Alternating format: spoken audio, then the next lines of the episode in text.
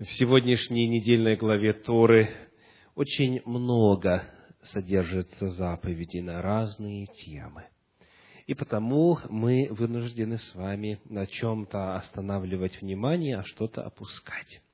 Сегодня я приглашаю вас прочитать в книге Второзаконие в 12 главе стихи с 23 по 25.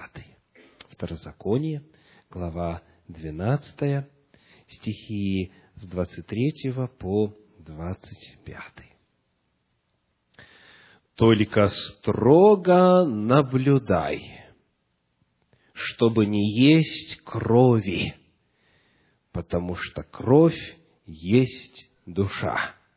Не ешь души вместе с мясом, не ешь ее, выливай ее на землю, как воду. Не ешь ее, дабы хорошо было тебе и детям твоим после тебя, если будешь делать справедливое пред очами Господа. Любой серьезный читатель Торы рано или поздно встанет лицом к лицу с ясным и повторяющимся запретом против употребления крови в пищу. Первый раз этот запрет мы находим в первой книге Торы, в книге Берешит, в книге Бытие. Бытие, 9 глава, 4 стих говорит, «Только плоти за душою ее, с кровью ее не ешьте». Это звучит сразу после потопа. Бытие, 9 глава, 4 стих. В книге Левит, 3 глава, 17 стих, это запрещение звучит так. Левит, 3 глава, стих 17. «Это постановление вечное в роды ваши, во всех жилищах ваших, никакого тука и никакой крови не ешьте» и так далее. Этот запрет повторяется в Торе неоднократно. И э, здесь при этом запрете встречается также и сопутствующие ему предостережение от Господа. А именно, книга Левит, 7 глава, стих 26-27. Левит, 7 глава, стихи 26 и 27. «И никакой крови не ешьте во всех жилищах ваших ни из птиц, ни из скота. А кто будет есть какую-нибудь кровь, истребится душа-то из народа своего. Звучит очень грозно, звучит очень конкретное предостережение. Если кто будет есть кровь, истребится душа-то из народа своего. Мы находим э, подобные же слова в 17 главе книги Левит, в 14 стихе, Левит 17 глава, стих 14, «Ибо душа всякого тела есть кровь его, она душа его. Потому я сказал сынам Израилевым, не ешьте крови ни из какого тела, потому что душа всякого тела есть кровь его. Всякий, кто будет есть ее, истребится». Итак, перед нами очень четкая, конкретная Божья заповедь. При этом, если в отношении иных заповедей Торы среди христиан еще может идти, идти спор соблюдать или не соблюдать в эпоху после смерти на Голгофе Иисуса Христа, то в отношении запрета на употребление крови спору быть не может, потому что он совершенно четко и ясно повторен в качестве заповеди и для обращающихся к Богу из язычников. Мы читаем об этом в книге «Деяния апостолов» в 15 главе. Деяния апостолов, глава 15, стихи 20 и 29 содержат это запрещение. Деяния апостолов, 15 глава, стихи 20 и 29. «Посему я полагаю, не затруднять обращающихся к Богу из язычников, а написать им, чтобы они воздерживались от оскверненного идолами, от блуда, удавленины и крови, и чтобы не делали другим того, чего не хотят себе. Это был 20 стих. И 29 воздерживаться от, от, от идоложертвенного и крови, и удавленины, и блуда, и так далее. Таким образом, у нас в Священном Писании и в Танахе, и в книге Деяния апостолов есть запрет на употребление крови. Очень интересно, что и в истории христианской церкви, по крайней мере на первых порах, этот запрет соблюдался. Вот что записано в одном из ранних церковных документов, который называется «Апостольские постановления». Апостольские постановления, и это ранние века истории христианства, дата составления этого сборника. Так вот, 63-е правило этих апостольских постановлений гласит, если кто епископ или пресвитер или диакон или вообще из священного чина будет есть мясо в крови души его или звероядину или мертвечину, да будет извержен. Если же сие соделает мирянин, да будет отлучен.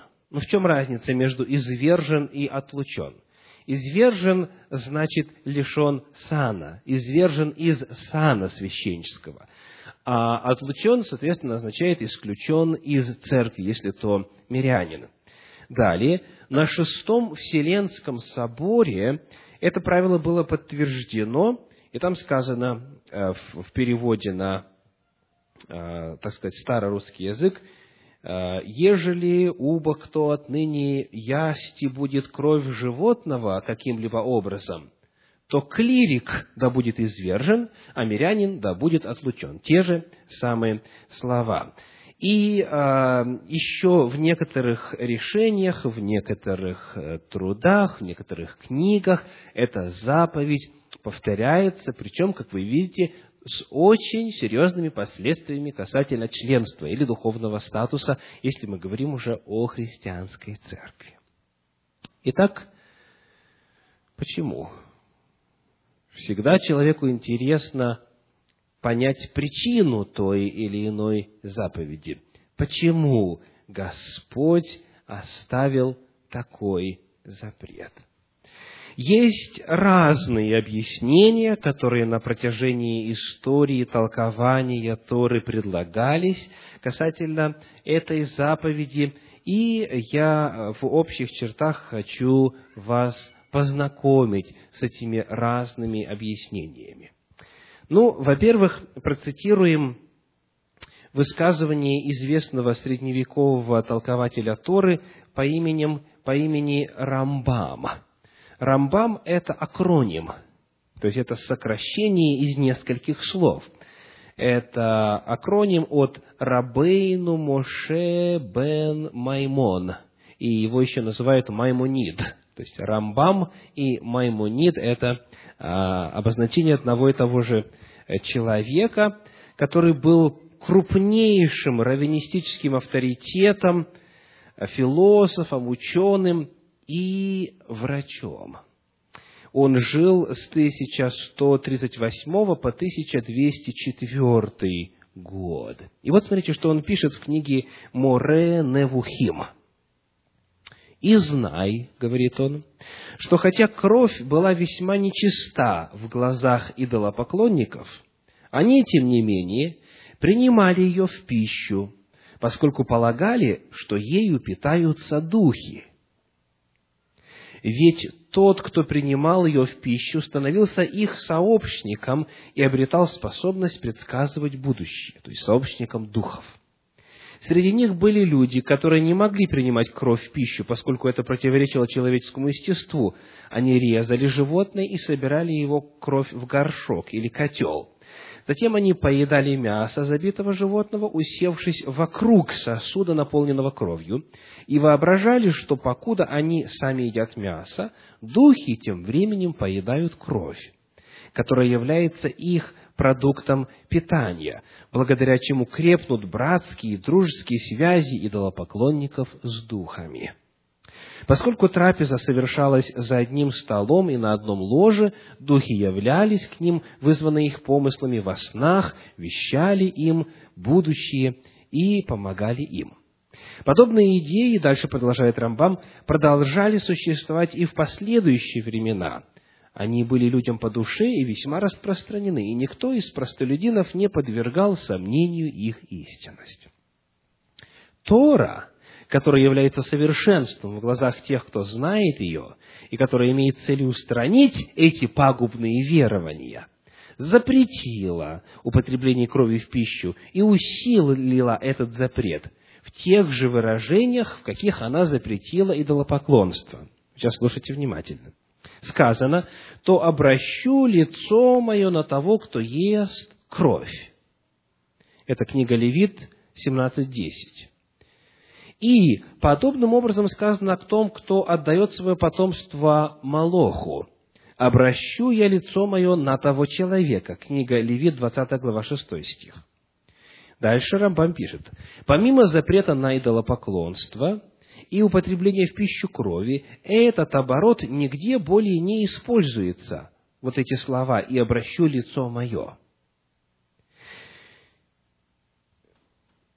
этот оборот не используется по отношению к какому-либо третьему преступлению, помимо этих двух. Потому его вывод какой? Он говорит о том, что эта заповедь по своему смыслу сводится к борьбе против идолопоклонства. И он пишет в этой же книге Морена Вухим, основная цель Торы и ось, вокруг которой все вертится, стереть эти помыслы об идолопоклонстве в сердцах человеческих и изгладить их из памяти всего мира. Итак, первое объяснение какое? Рамбам, он же Маймонид, говорит, что нельзя есть кровь, потому что это делали язычники, потому что были обряды, посредством которых они вступали в контакт с бесами, с духами, а, и потому Господь, желая оградить свой народ от контакта с бесами, Он запретил есть кровь. Это первое объяснение. Есть еще одно. Оно принадлежит перу еще одного известного раввина, библейского экзегета, философа, поэта, и его имя очень схоже с именем предыдущего раввина, который я упоминал, его зовут Рамбан. У того М на конце, у этого Н на конце. Это тоже акроним. Акроним словосочетания Раби Моше бен Нахман. Годы жизни его 1194 по 1270. То есть он жил э, несколькими поколениями позже, позже Маймонида. И он говорит, он предлагает иную точку зрения. Комментируя книгу Левит, 17 главу, 11 стих, давайте посмотрим, что там сказано. Левит, 17 глава, 11 стих. Итак, открываем. 17, 11. «Потому что душа тела в крови, и я назначил ее вам для жертвенника, чтобы очищать души ваши, ибо кровь сия душу очищает, потому я и сказал сынам Израилевым, ни одна душа из вас не должна есть крови. Итак, тут еще одна, уже другая причина указывается. Он говорит, из этого стиха следует, что кровь запрещена для нас потому, что на жертвеннике она должна приносить искупление нашим душам. Кровь сия душу очищает. Значит, были и другие э, толкователи Торы, которые не соглашались с э, Рамбаном по этому вопросу, потому что запрещена кровь не только жертвенных животных, но сказано, если кто на ловле поймает зверя или птицу, то нужно дать вытечь крови. То есть, иными словами, а, поймали оленя или поймали там какую-нибудь птицу, которая разрешена в пищу, но не является жертвенным животным, все равно кровь нужно сливать. И потому, а хотя верно то, что в книге Левит 17, 11 и 12 говорится вот об этой причине, что кровь очищает душу на жертвеннике – а, этим не объясняется весь смысл, потому что кровь животных, которые не приносили жертву, тоже была запрещена для употребления. Третья точка зрения. Давайте посмотрим, как о ней говорит автор книги Сефер Гахинух. Не исключено, что причина запрета крови может быть иной – поскольку в ней содержатся дурные вещества, способные породить скверный характер, человек, употребляя в пищу незначительное ее количество, обретает качество жестокости, поскольку от созданий телесно ему подобных он отнимает и поглощает то вещество, от которого напрямую зависит их жизнеспособность, к которому привязаны их души. Ибо известно, что у животных есть душа, которую мудрецы называют животная душа, иначе говоря, лишенная разума. Также известно, что душа животного обладает стремлением к самосохранению и некоторым друг, и, и, к способны, стремлением к самосохранению и некоторым другим способностям. То есть, по этой точке зрения, что-то а, находится в этой крови, какие-то дурные вещества, как говорит этот толкователь, которые могут влиять на человека и породить в нем скверный характер. То есть вы видите, что вот этот толкователь Тор, он уже переходит от а, просто исторического толкования, которое у Рамбама, то есть чтобы оградить от влияния язычников в прошлом, так, а, и отходит теперь от духовного толкования, что поскольку она очищает душу, проливается на жертвенники, и идет дальше для того, чтобы посмотреть, нет ли в самом этом веществе, в поедаемой крови, нет ли чего-нибудь, нет ли каких-то дурных веществ, которые могут плохо влиять на организм. Пойдемте дальше, посмотрим, как это может быть объяснено. Это, конечно же, а, невозможно было понять и даже говорить на эту тему в древности, но сегодня, сегодня нам намного больше известно о веществах, которые есть в крови. Как известно, при употреблении а, мяса животного, оно попадает в организм человека, попадает в кровь. Если в этом мясе содержится кровь, в особенности в больших количествах, то тогда вещества этой крови попадают теперь уже в а, организм человека. И таким образом гормоны, которые были у этих животных, попадают к человеку. Вот такой вопрос вам. Скажите, если бы вам поднесли ножик к горлу, то какие бы гормоны у вас стали э, выплескиваться в кровь? То есть, ну, как говорится, тот, который мы все знаем, да, и общеизвестный, да, гормон, один из гормонов адреналина, это только один из многих. А, и что потом происходит? Что потом происходит, когда человек поедает гормон? Вот когда, когда поедаются гормональные препараты, например, человеком, что происходит с ним, с его организмом? происходит перестройка деятельности организма. Мы сейчас говорим в общих терминах, можно было бы и подробнее, но нам важно просто сейчас увидеть суть. То есть, а, когда человек поедает мясо животного, если там есть кровь, если эта кровь застыла в жилах, тогда, когда смерть настигла животное, если она не была слита, как Тора предписывает, то тогда все гормоны, которые были выплеснуты в кровь, они там остаются. И человек принимает, а, ну, как говорят некоторые исследователи, психотропные вещества, поглощает и принимает внутрь себя со всеми гормональными препаратами, которые содержатся в этой крови.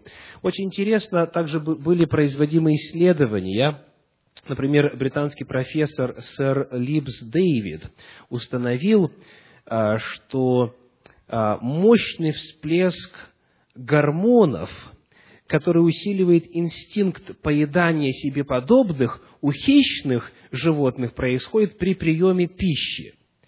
А, то есть, когда мы говорим о домашних животных, это одно дело, когда мы говорим о хищных животных, там еще страшнее а, вот этот вот всплеск и все негативные последствия попавших в кровь гормонов. Потому а, кровь вредна еще и по этой причине. Дальше. Еще один очень интересный момент. Посмотрим в принципе на функцию крови и значение крови в биологической жизни. С одной стороны, кровь достигает всех органов и поддерживает жизнь каждой без исключения клетки тела. То есть она везде проникает. И путем капилляров, самых мелких кровеносных сосудов, она везде в теле присутствует. Теперь, с другой стороны, кровь находится, образно говоря, посередине между внутренними между внутренним и внешним в организме. О чем идет речь? Э, с одной стороны, кровь питает органы, то есть нервную систему, мускулатуру, кожу там, и так далее, и так далее, и, и э, многие другие. С другой стороны, внутренние органы существуют для поддержания постоянного состава крови. Вот смотрите, сердце существует для чего? чтобы доставлять кровь каждой клетке тела. Легкие, какую функцию играют? Они, пожалуйста, насыщают кровь кислородом, чтобы наполнять кровь питательными элементами. Печень существует для той же цели, наполняет кровь определенными элементами, а также для того, чтобы очищать кровь. Почки существуют для того, чтобы освобождать кровь от шлаков, от продуктов э, метаболизма или э, обмена веществ в организме. Кости и селезенки, и селезенка – это кроветворные органы. То есть, с одной стороны, кровь а, несет в себе питание всем тканям, с другой стороны, а, органы тела работают на кровь. В общем-то, для того, чтобы потом она была в состоянии принести все, что нужно – но весь вот этот а, процесс и вот эта вся тесная взаимосвязь приводит к одному очень известному в современном мире а, факту, а именно, если у вас есть подозрение на заболевание, что нужно сделать? Нужно сдать кровь на анализ. Иными словами, в вашей крови содержатся все ваши болезни. Потому, когда человек а, принимает кровь, если он употребляет кровь, если он ест кровь, то он употребляет и принимает в себя все заболевания существа, кровь которого он помещает в свою а, пищеварительную систему. Ну что ж, достаточно веские причины существуют, правда? Ну, теперь давайте поговорим немножечко конкретнее. Что же это все может означать на практике? Кто из вас ест мясо? Не поднимайте руку. Какое мясо вы едите? Где вы его покупаете? Дело в том, что в Торе не просто сказано «не ешь крови», а там четко описано, что должно происходить с животным для того, чтобы а, эта заповедь о запрете употреблять кровь не нарушалась. Ну вот давайте посмотрим в письменной Торе – в начале, говорится, Левит, 17 глава, 13 стих, Левит 17, 13. «Если кто из сынов Израилевых и из пришельцев, живущих между вами, на ловле поймает зверя или птицу, которую можно есть, то он должен дать вытечь крови ее и покрыть ее землею». Итак, поймали, что, э, что значит дать вытечь? На практике это означает, что тушу нужно подвесить, так, чтобы кровь вытекла. Но и для того, чтобы вытечь, необходимо, чтобы там в этой, туш, в этой туше, а перед этим в живом теле животного появились соответствующие отверстия, чтобы кровь могла оттуда вытечь. Второзаконие, 12 глава, 16 стих. «Только крови не ешьте, на землю выливайте ее, как воду». Хочу обратить ваше внимание на то, что закон здесь этот представлен, хотя и четко, то есть нужно дать вытечь крови, выливайте ее, но что конкретно делать животным, не сказано. И потому появляется вопрос, а как же на самом деле удостовериться в том, что э, животное освобождено от крови? Мы читаем в 12 главе книги Второзакония, в стихах 21 и 22 следующие слова. Второзаконие 12 глава, стихи 21 и 22. «Если далеко будет от тебя то место, которое изберет Господь Бог твой, чтобы пребывать имени Его там, то заколай из крупного и мелкого скота твоего, который дал тебе Господь, как я повелел тебе, и ешь в жилищах твоих по желанию души твоей, но ешь их так, как едят серну и оленя. Нечистые, как и чистые, могут есть ее. Очень интересное место. 21 стих говорит, «Заколай из крупного и мелкого скота твоего, как я повелел тебе». Вопрос. Где найти в Торе повелении Моисея о том, как заколоть? Ответ – в записанной Торе нигде этого нет. Но Моисей очень четко ссылается. Вы должны представить себе бородатого, престарелого, 120-летнего Моисея, который стоит перед, перед израильтянами, произносит свою последнюю проповедь перед тем, как взойти на гору и приложиться к народу своему. И он вот говорит, делайте так, заколайте так, как я повелел вам. То есть те, кто его слышит, они прекрасно понимают, о чем идет речь, но мы не понимаем. Потому что он ссылается на какое-то повеление, которое он передал им, и мы видим, что оно существует, оно существовало, но текста этого повеления в записанной Торе нет. И потому вот что происходит. Раши, толкователь Торы, он говорит, это учит нас, что имеется повеление о заклании, как следует резать. И это установление о заклании животных, которое изустно было передано Маше на Синае, и которое он, то есть в Торе у нас есть прямое указание на то, что Моше разъяснил правила убоя скота на одной из предыдущих стоянок. Он говорит, как я объяснил вам, как я повелел вам. Так? Поскольку многочисленные подробности закона о единственно разрешенном способе убоя животных не описаны в Торе, считается, что этот закон принадлежит к той группе постановлений, которую принято называть Галаха Лемоше Мисинай, то есть законы, сообщенные Моисею во всех их подробностях непосредственно на горе Синай, которые он учил, а, которым он учил народ. Тут Иными словами, нам не обойтись без устной Торы. И а, вот я хочу просто ознакомить вас с тем, как, как заколаются животные в соответствии с дошедшими до нас традициями заклания а, в соответствии с заповедями устной Торы.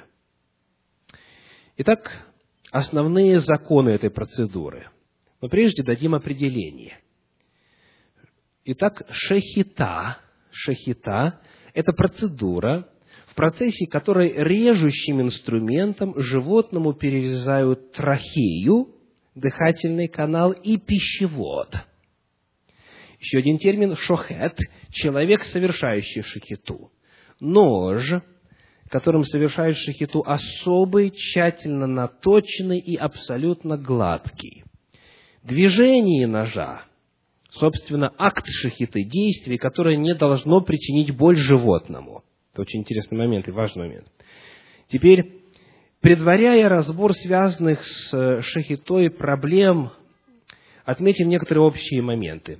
Первое. Шохет должен быть квалифицированным и соответствовать повышенным требованиям в духовной сфере, которая в еврейской традиции носит название Иерат Шамаем – трепет перед небесами. То есть это человек, который живет в страхе Господнем. Дальше. Чтобы получить право приступить к работе, шохет обязан сдать экзамен по теории и практике реализации шахиты. Этот экзамен периодически пересдается. Начинающий шохет проходит переэкзаменовку, например, раз в месяц. Затем, по мере накопления опыта, раз в год. Второе. Шахет должен продемонстрировать Равинскому суду, Бейт-Дину, нож, которым он при шахите пользуется, чтобы судьи могли оценить, насколько он гладок. По установленным правилам поверхности лезвия должны быть абсолютно гладкими – и правильно заточенными. Представитель Бейт-Дина периодически проверяет нож шохета. В правилах реализации шахиты выделяют пять обстоятельств, которые считаются в данной процедуре абсолютно недопустимыми.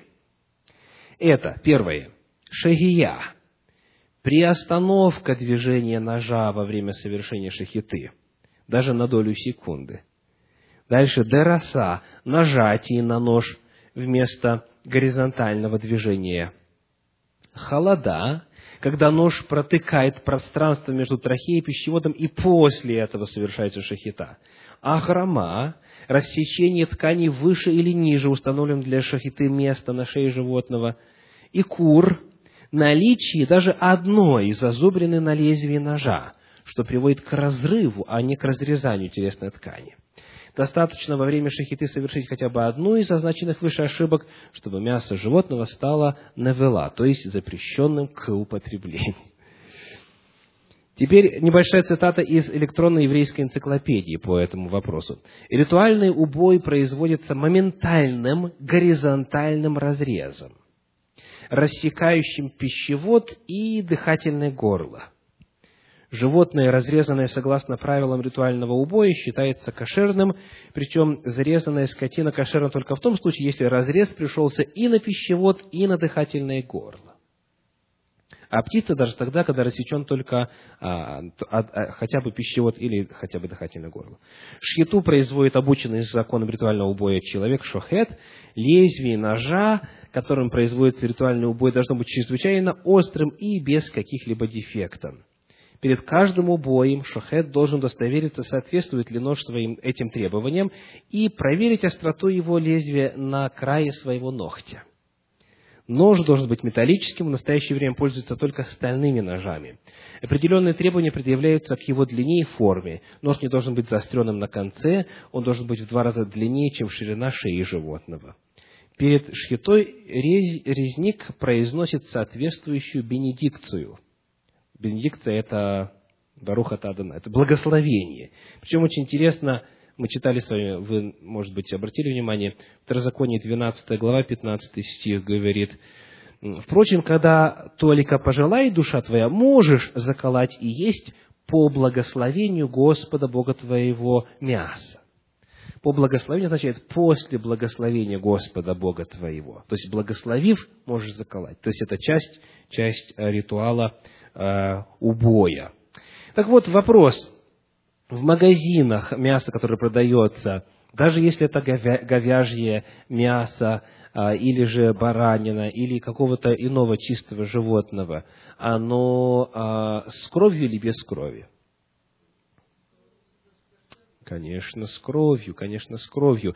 Более того, а, хотя сейчас, конечно же, как я вижу по выражению лиц многих из вас, информация для вас слишком, так сказать, ну, слишком. вот. Тем не менее, совершенно определенно, что в магазинах даже мясо, продающееся в магазинах, обычных стандартных магазинах, оно даже элементарно элементарного не прошло а, процесса, который соответствовал бы заповеди дать вытечь крови, не говоря уже о том, что Моисей сказал, как я тебе заповедал. Теперь, когда вы приходите в ресторан и заказываете себе, допустим, говядину, а, она, она готовится, как полагается, с кровью, вот как, как обычно, как всегда. Тем более, что, как правило, на мясокомбинатах для э, скорости используется ток, электрический ток, которым убивается животное, при этом, э, при этом кровь просто остается внутри в принципе, и, и так далее. То есть, когда вы заказываете в ресторане, когда вы покупаете колбасу, даже если это, допустим, говяжья колбаса, то мясо, которое оказалось в этой колбасе, еще не, не обязательно, не факт, что оно было приготовлено правильно. Потому получается, что когда апостолы в свое время, в 15 главе книги Деяния апостолов, принимали решение о том, что язычникам нельзя есть удавленины и крови, они а, сделали весьма мудрый шаг. Какой именно? Они знали, что если язычник начнет искать правильное мясо, он непременно будет искать его где? В обществе Господнем, конечно же. Потому что язычники не знают, как этого делать. И потому что самый безопасный путь, конечно же, здесь это покупать мясо кошерное в соответствующих магазинах, в соответствующих отделах некоторых больших крупных супермаркетов, либо же, либо же э, вот обрести эти навыки ритуального убоя и, если вам это доставляет радость, осуществлять процедуру самим. Многие также задают вопрос касательно рыбы. Касательно рыбы. Э, кровь рыбы. Э, запрещена ли она или нет? Вот что говорит книга Левит, 17 глава, 13 стих. Левит, 17 глава, 13 стих на эту тему. 17 глава, 13 стих. Читаем. «Если кто из сынов Израилевых есть пришельцев, живущих между вами, на ловле поймает зверя или птицу, поймает кого? Зверя или птицу, так? то есть наземное животное или же крылатое, которую можно есть, то он должен дать вытечь крови ее и покрыть ее землей. Обратите внимание, не просто говорится, кто, кто изловит любое чистое животное, тогда должен дать вытечь крови. Конкретно называется зверя или птицу.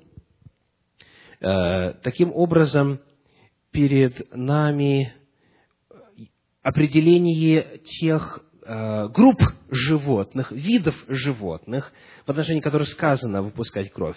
Еще одно место, Левит 7 глава, Левит 7 глава, стих 26.